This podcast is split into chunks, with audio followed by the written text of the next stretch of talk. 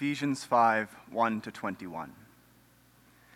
Be ye therefore followers of God as dear children, and walk in love, as Christ also hath loved us, and hath given himself for us, an offering and a sacrifice to God for a sweet smelling savor.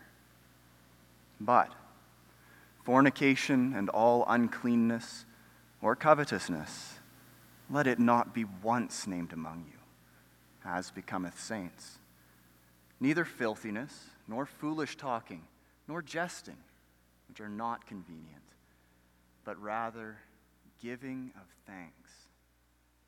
For this ye know that no whoremonger, nor unclean person, nor covetous man who is an idolater hath any inheritance in the kingdom of Christ and of God.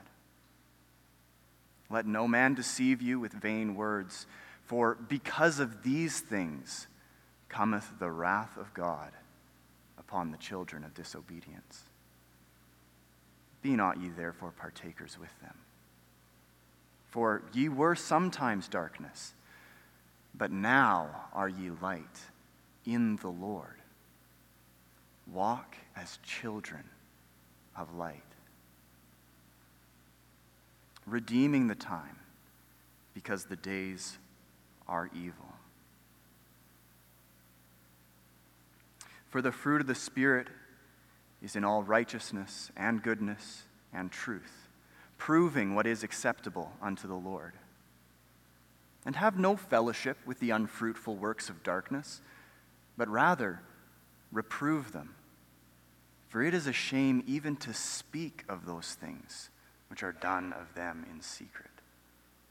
But all things that are reproved are made manifest by the light. For whatsoever doth make manifest is light. Wherefore he saith, Awake thou that sleepest, and arise from the dead, and Christ shall give thee light. See then that ye walk circumspectly, not as fools, but as wise, redeeming the time because the days are evil. And be not drunk with wine, wherein is excess, but be filled with the Spirit, speaking to yourselves in psalms and hymns and spiritual songs, singing and making melody in your heart to the Lord, giving thanks always for all things unto God and the Father, in the name of our Lord Jesus Christ, submitting yourselves one to another in the fear of God. Father, we ask your blessing on this service today. Lord, I ask that you would give me the words that you would have me to speak.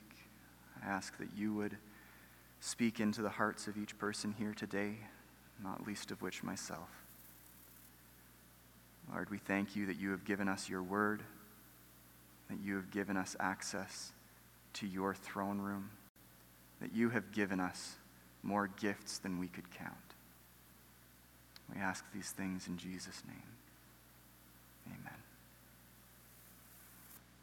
Ephesians 5:1 says, "Be ye therefore followers of God as dear children." Paul begins his exhortation with this encouraging and hope filled affirmation of our identity in Christ as dear children. Tekna agapeta, literally, children who are the recipients of God's perfect agape love. This title that Paul gives to each one of us as believers is very intentionally used as the foundation for Paul's exhortation. In a sense, these two words are a reassertion of the previous four chapters. While Paul is opening with our standing as being dearly beloved children of God, he is also highlighting quickly and reminding us of the means by which we have become the children of God. And not only God's children, but dearly beloved children of God. Paul is asserting that our very identity is wrapped up in the reality that we have received agape love from the Father, Son, and Spirit. We have been given the gift of God's love. You and I have been adopted into God's family. Ephesians 5 2 carries on, and walk in love, as Christ also hath loved us, and hath given himself for us, an offering and a sacrifice to God for a sweet smelling savor. The means by which every child of God has entered into the family of God is through Christ's gift alone. Through his love, through his sacrifice. Before Paul begins warning and exhorting us not to walk in sin, he first establishes that Christ's willing submission to the Father in offering himself as the ransom for many, this is the picture of the intimate love that we are called to replicate, to imitate, to mirror in this world. But it's impossible. When I look at myself honestly, I have to admit that I can't get close to that. I'm utterly incapable of even a fraction of the love that Christ demonstrates. Genuine love is completely unattainable in my own strength. However, Paul does not simply give a command that's unattainable, but Paul is also seeking to point us to how we are empowered to love to the same degree as Christ loves. It is only by means of the sacrifice of Christ. It is only because of the gift of the Holy Spirit that I am able to be made to share in God's loving nature. Like the way Peter puts it, partakers in the divine nature in 2 Peter chapter 1. Ephesians 5 3 to 4. But fornication and all uncleanness or covetousness, let it not be once named among you, as becometh saints, neither filthiness, nor foolish talking, nor jesting, which are not convenient, but rather giving of thanks. So, before I address the meat of the exhortation, I believe it is utterly important to highlight the conclusion of Paul's statement. This list of sins that believers should not commit is not followed by an equally long list of virtues that must be exercised in order to be set free. But rather, he gives one single command give thanks. The heartfelt giving of thanks can only possibly come not only after a gift has been received or given, but also after it has been received. When we give thanks, we are acknowledging God's gift, accepting God's gift, and looking at God's gift for what it is.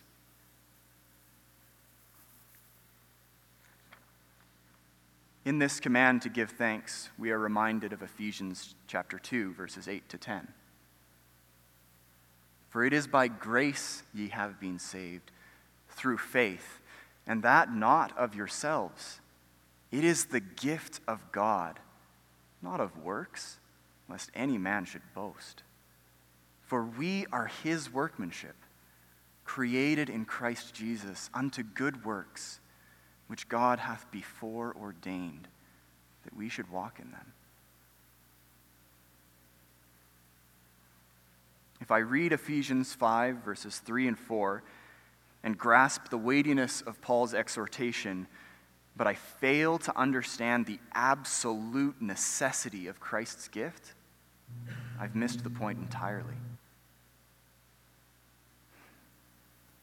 If I only understand the exhortation, I will be led into the same deadly condemnation that I have been trapped in before of trying to prove my worth to God, trying to earn His love and favor.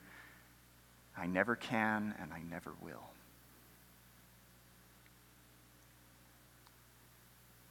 As Paul calls the saved to this high standard of behavior, both in chapter 2 and chapter 5, he only does it after firmly planting the foundation in the context of understanding our own insufficiency and Christ's utter sufficiency. Our efforts cannot save us, only Christ's work can do that.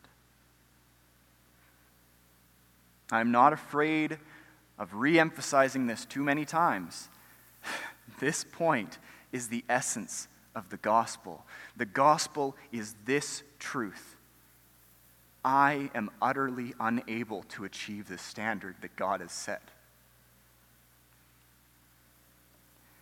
Not only does striving to achieve that standard ultimately result in failure, but even the striving itself is a sin of arrogance and foolish pride, thinking that I could reach the righteousness of God.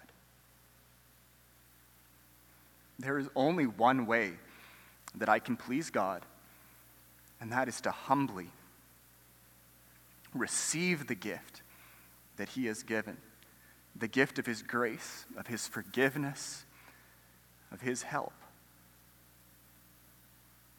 So if everyone here misses the exhortation, I'm all right with that, as long as you understand what Paul is reminding, of, reminding us of. We are saved apart from our efforts to keep the law. You and I are saved by the excellency of Christ. We are saved by his goodness, by the riches of his grace. You and I are able to be saved solely because Christ has the authority to save us. He has the authority to give us the gift of salvation. But with this context in mind, let us together seek the Lord's heart in Paul's exhortation to us. Ephesians 5 3. Fornication and all uncleanness or covetousness, let it not be once named among you, as becometh saints. Fornication is often translated as sexual immorality, but it goes far deeper than merely sexual sin. It was easy for me after I had set, set to rest the outward acts of sexual immorality to pat myself on the back, all the while completely missing that my self sufficiency, my doubt of God, was equally defined as fornication. Fornication is predominantly used to speak of sexual sin. However, the core issue beneath the surface from which these acts arise goes much deeper and reaches to every one of us. The core issue is not one of sexual immorality. In fact, the first, one of the first accounts that is biblically defined as fornication was not sexual in nature at all. Hebrews 12, 14 to 16 warns us to follow peace with all men, but with holiness. It calls us to watch dis- diligently, lest any one of us fall because of bitterness. And verse 16 carries on, saying, Lest there be any fornicator or profane person among you, as Esau who for one morsel of meat sold his birthright.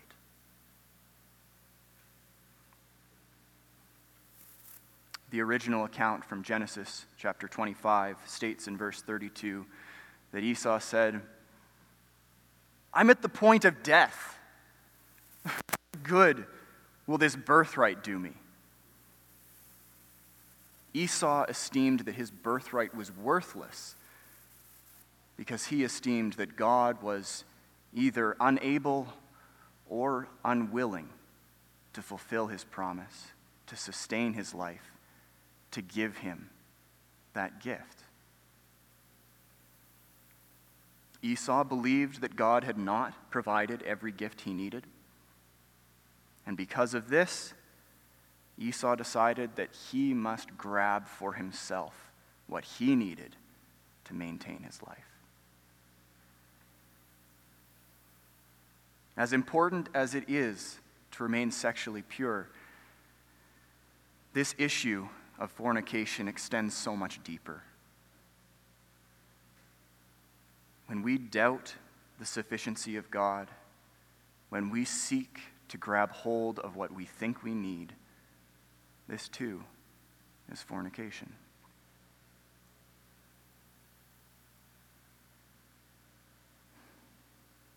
In the past, when I've felt that I was missing out on something that I needed, something that I couldn't go without, that God hadn't given me,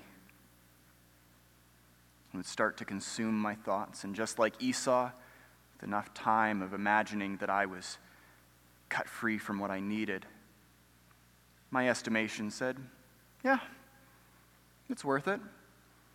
It's worth more than my inheritance. I'll take it because God isn't going to give it.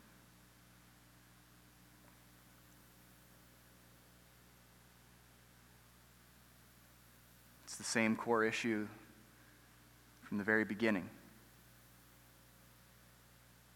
When Adam and Eve believed the lie that God was holding out on them, that there was something more that they needed to grab for themselves. Ephesians 5 3. But fornication and all uncleanness or covetousness, let it not be once named among you, as becometh saints. The Greek word for uncleanness, akatharsias, is a compound word that means not pure. And the fundamental meaning of purity is unmixed. We see here that Paul may be highlighting that genuine righteous works might belong to these believers he's speaking to. You and I might have genuine righteous works, but if they are mixed with the unrighteous works of this world, we're still unclean. We are impure.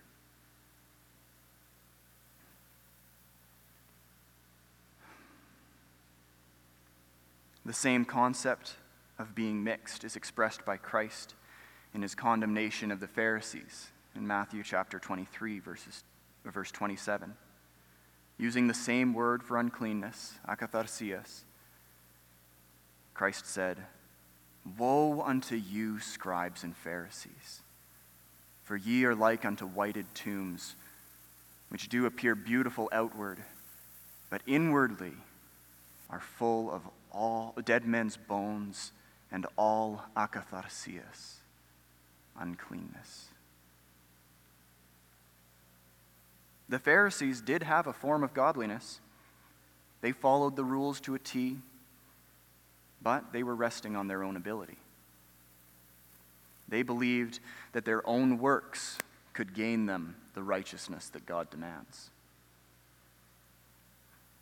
While they may have had works that were genuinely good, such as giving to the poor, refraining from impure pleasures. It was poisoned by that fornication, that belief that they needed to seize for themselves the righteousness that God either could not or would not grant to sinners.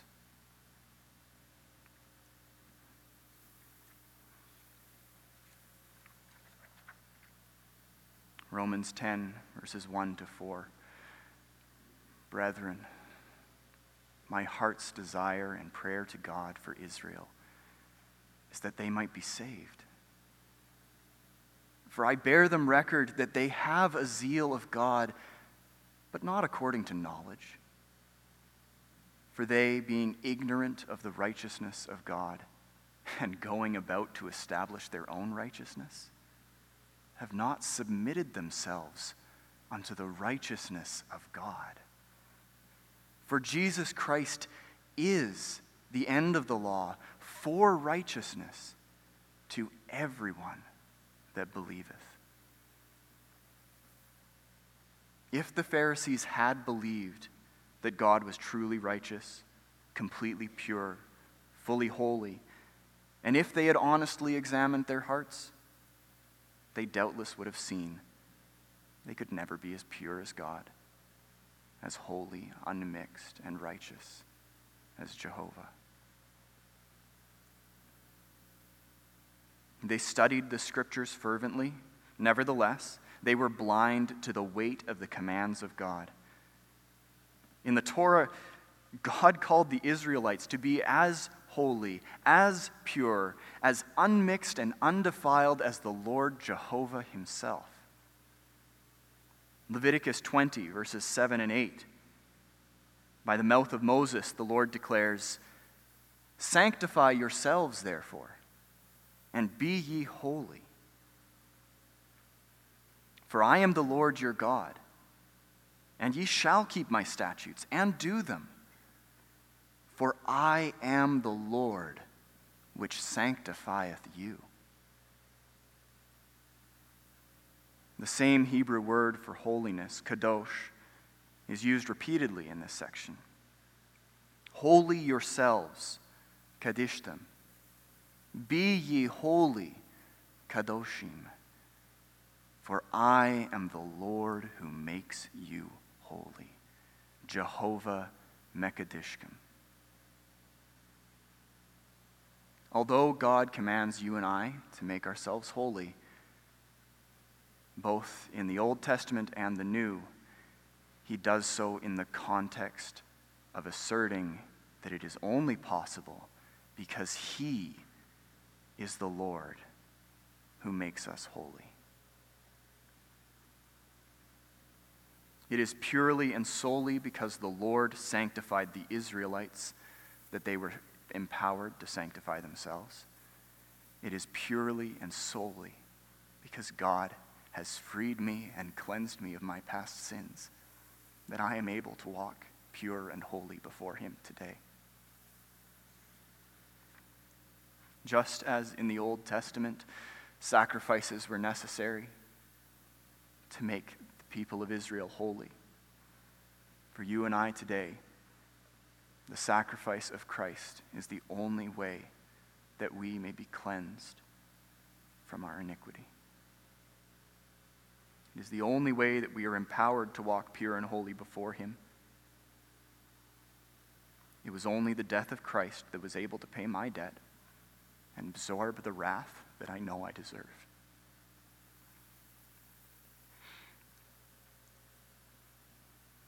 Ephesians 5 3. But fornication and all uncleanness or covetousness, let it not be once named among you, as becometh saints. Covetousness means always needing to have more. You ever found a place where you uh, didn't think you needed more? In my personal experience, this desire for more does not have to be negative. It can go two directions. On the one hand, I can desire more of this world, of its securities and comforts, its pleasures power, influence, whatever I think is going to satisfy me. And it never does, never can, never will. Or I can desire more of God. On the side of the earthly things, I'll never find satisfaction. My desire will never be fulfilled. But when I desire more of God, I trust his promise in Hebrews 11:6. Without faith it is impossible to please him. For he that cometh to him must believe that he really exists and that he is a rewarder of them that diligently seek him. The desire for more of God will be satisfied, unlike any desire for earthly comforts. Paul encourages us in Ephesians 3:16 to 21 that his prayer for us is that God would grant you according to the riches of his glory to be strengthened with might by his spirit in the inner man. That Christ may dwell in your hearts by faith that ye being rooted and grounded in love may be able to comprehend with all saints what is the breadth and length and depth and height, and to know the love of Christ, which passeth knowledge, that ye might be filled with all the fullness of God. Now unto him who is able to do exceeding abundantly above all that we ask or think according to the power that worketh in us. Unto him be glory in the church by Christ Jesus throughout all ages, world without end. Amen.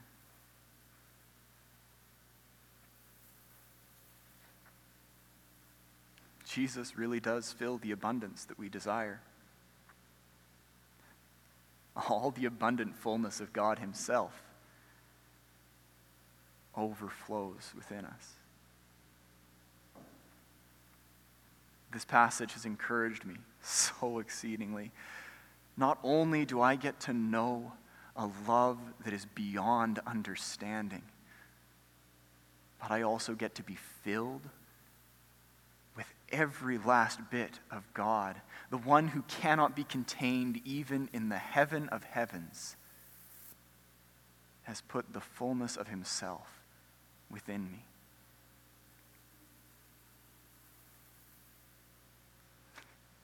It's as though Paul knows that sounds too good to be true. He concludes God is able to do exceeding abundantly above anything you and I would ever ask or even imagine to ask. He does it through the power that is already working in us. if you're doubting that God can deliver you from whatever you're struggling with, look at the power that is already working in you. Look at what God has already done. If He accomplished that, is this next hurdle too big for God? I look back at years of drug addiction. I could not free myself no matter how much I wanted to.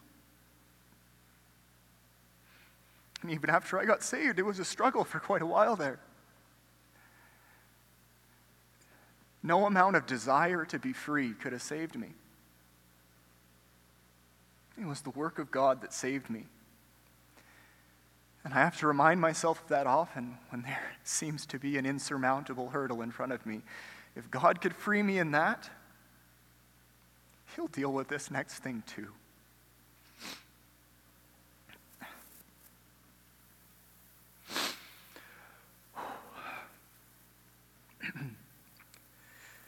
Ephesians 5 3 to 4.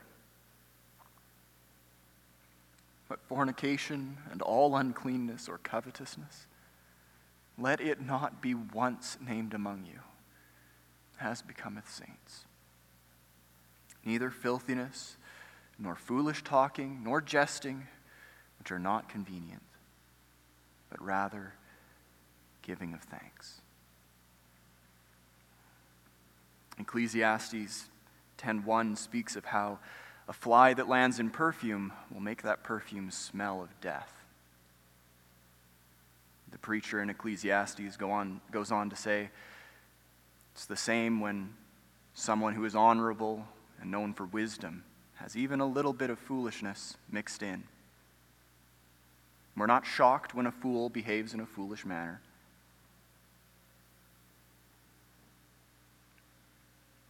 But it is a grotesque thing to see someone who we know to be righteous, we know to be wise, act with even a little foolishness.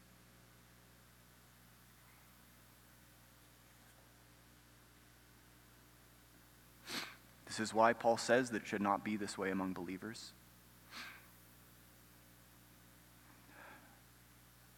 Saints are those who are made holy by God. I believe that is why when we see wickedness in the world, it doesn't hurt our spirit as much as when we see even small sins in fellow believers. I know for myself, when I look back at even the most grotesque sins from before I was saved, although my heart is grieved by them, my heart is more grieved even looking and seeing unkind words that I've spoken after being saved.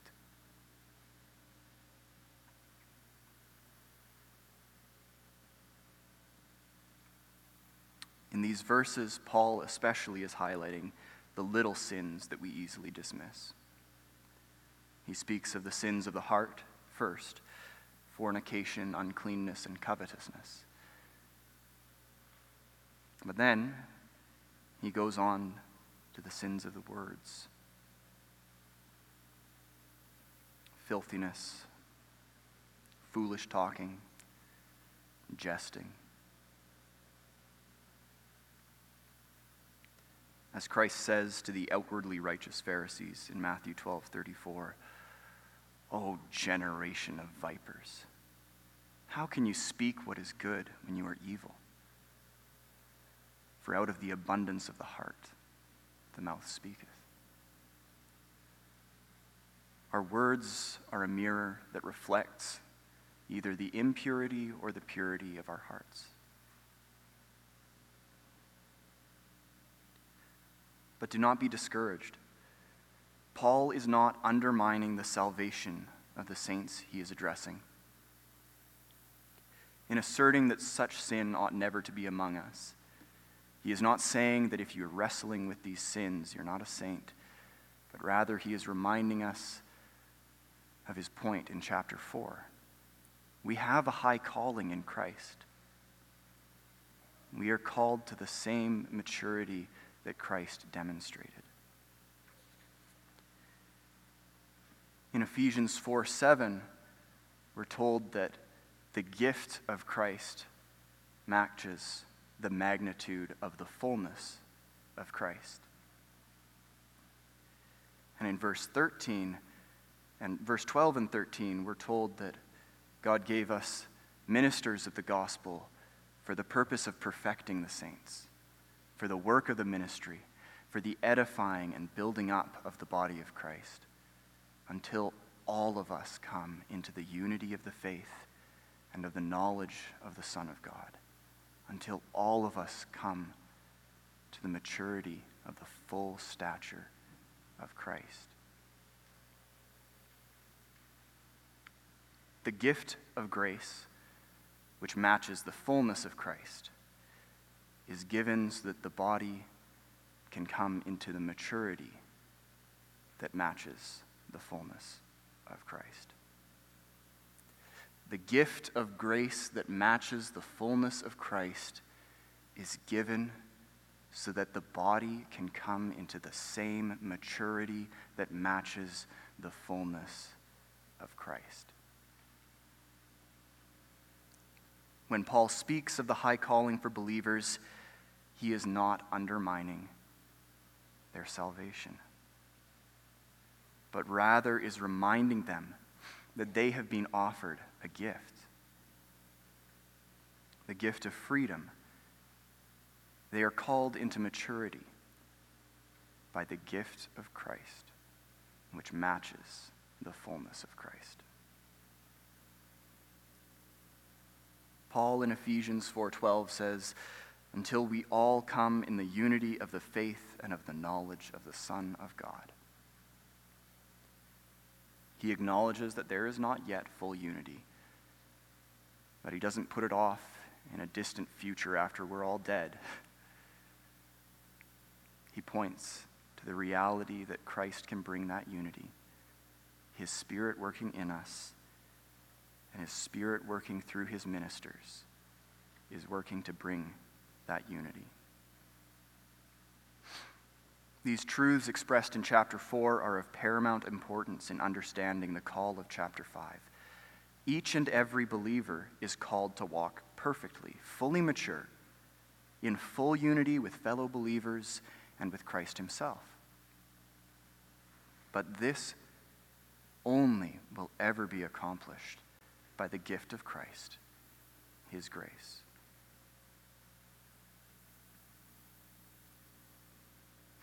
In light of this, it becomes more clear that Paul is not questioning the salvation of believers who are overtaken by fornication, uncleanness, and covetousness, filthiness, foolish talking, and jesting, but rather he is reminding us of the means to be set free. Because God has given the gifts necessary for us to become mature and free in Christ, He has given us the gift of His grace, of His Spirit of promise. And this is why Paul's only command of action in this list is instead of these things, give thanks. The only gift we can give God is our thanks. We have nothing of value to offer to God. He's the one who rebuilds us and makes us into something worthwhile. Without that, my life is nothing of worth to Him. It is His work that makes me worthwhile. So, what can I give Him? Only thanks.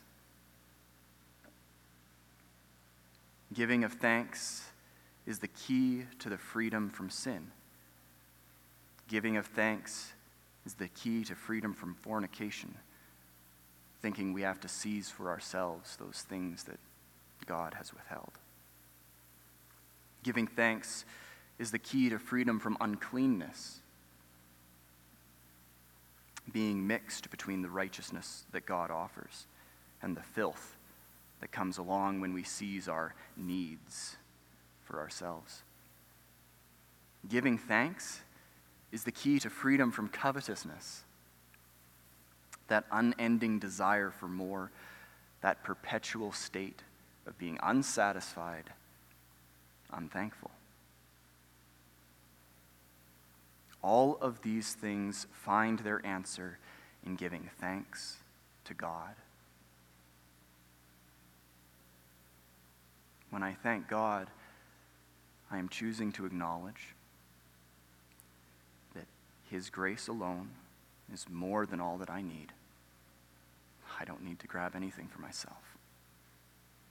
When I thank God, I acknowledge that He really has the authority and power to make me righteous. When He said He made me clean, He really did. When I thank God, I'm unable to do anything but behold the excellency of His gift. And that is the perfect cure to any dissatisfaction. While in prison, Paul demonstrated this same thankfulness he is calling you and me to do. In Philippians 4 11 to 13, it says, Not that I speak in respect of want, for I have learned in whatsoever state I am, therewith to be content.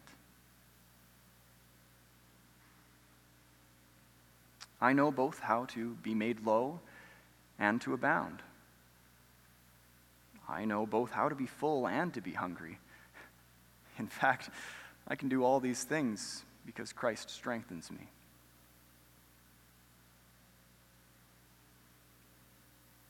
Regardless of whatever trials and pains each one of you are facing today, regardless of the battles that you may feel you are losing or already lost. Psalm 119, 64 says that this whole world is just overflowing with God's mercy. I pray that God would open our eyes to see it, that as we behold his grace on display, each one of us would open our mouths in an offering of thanks.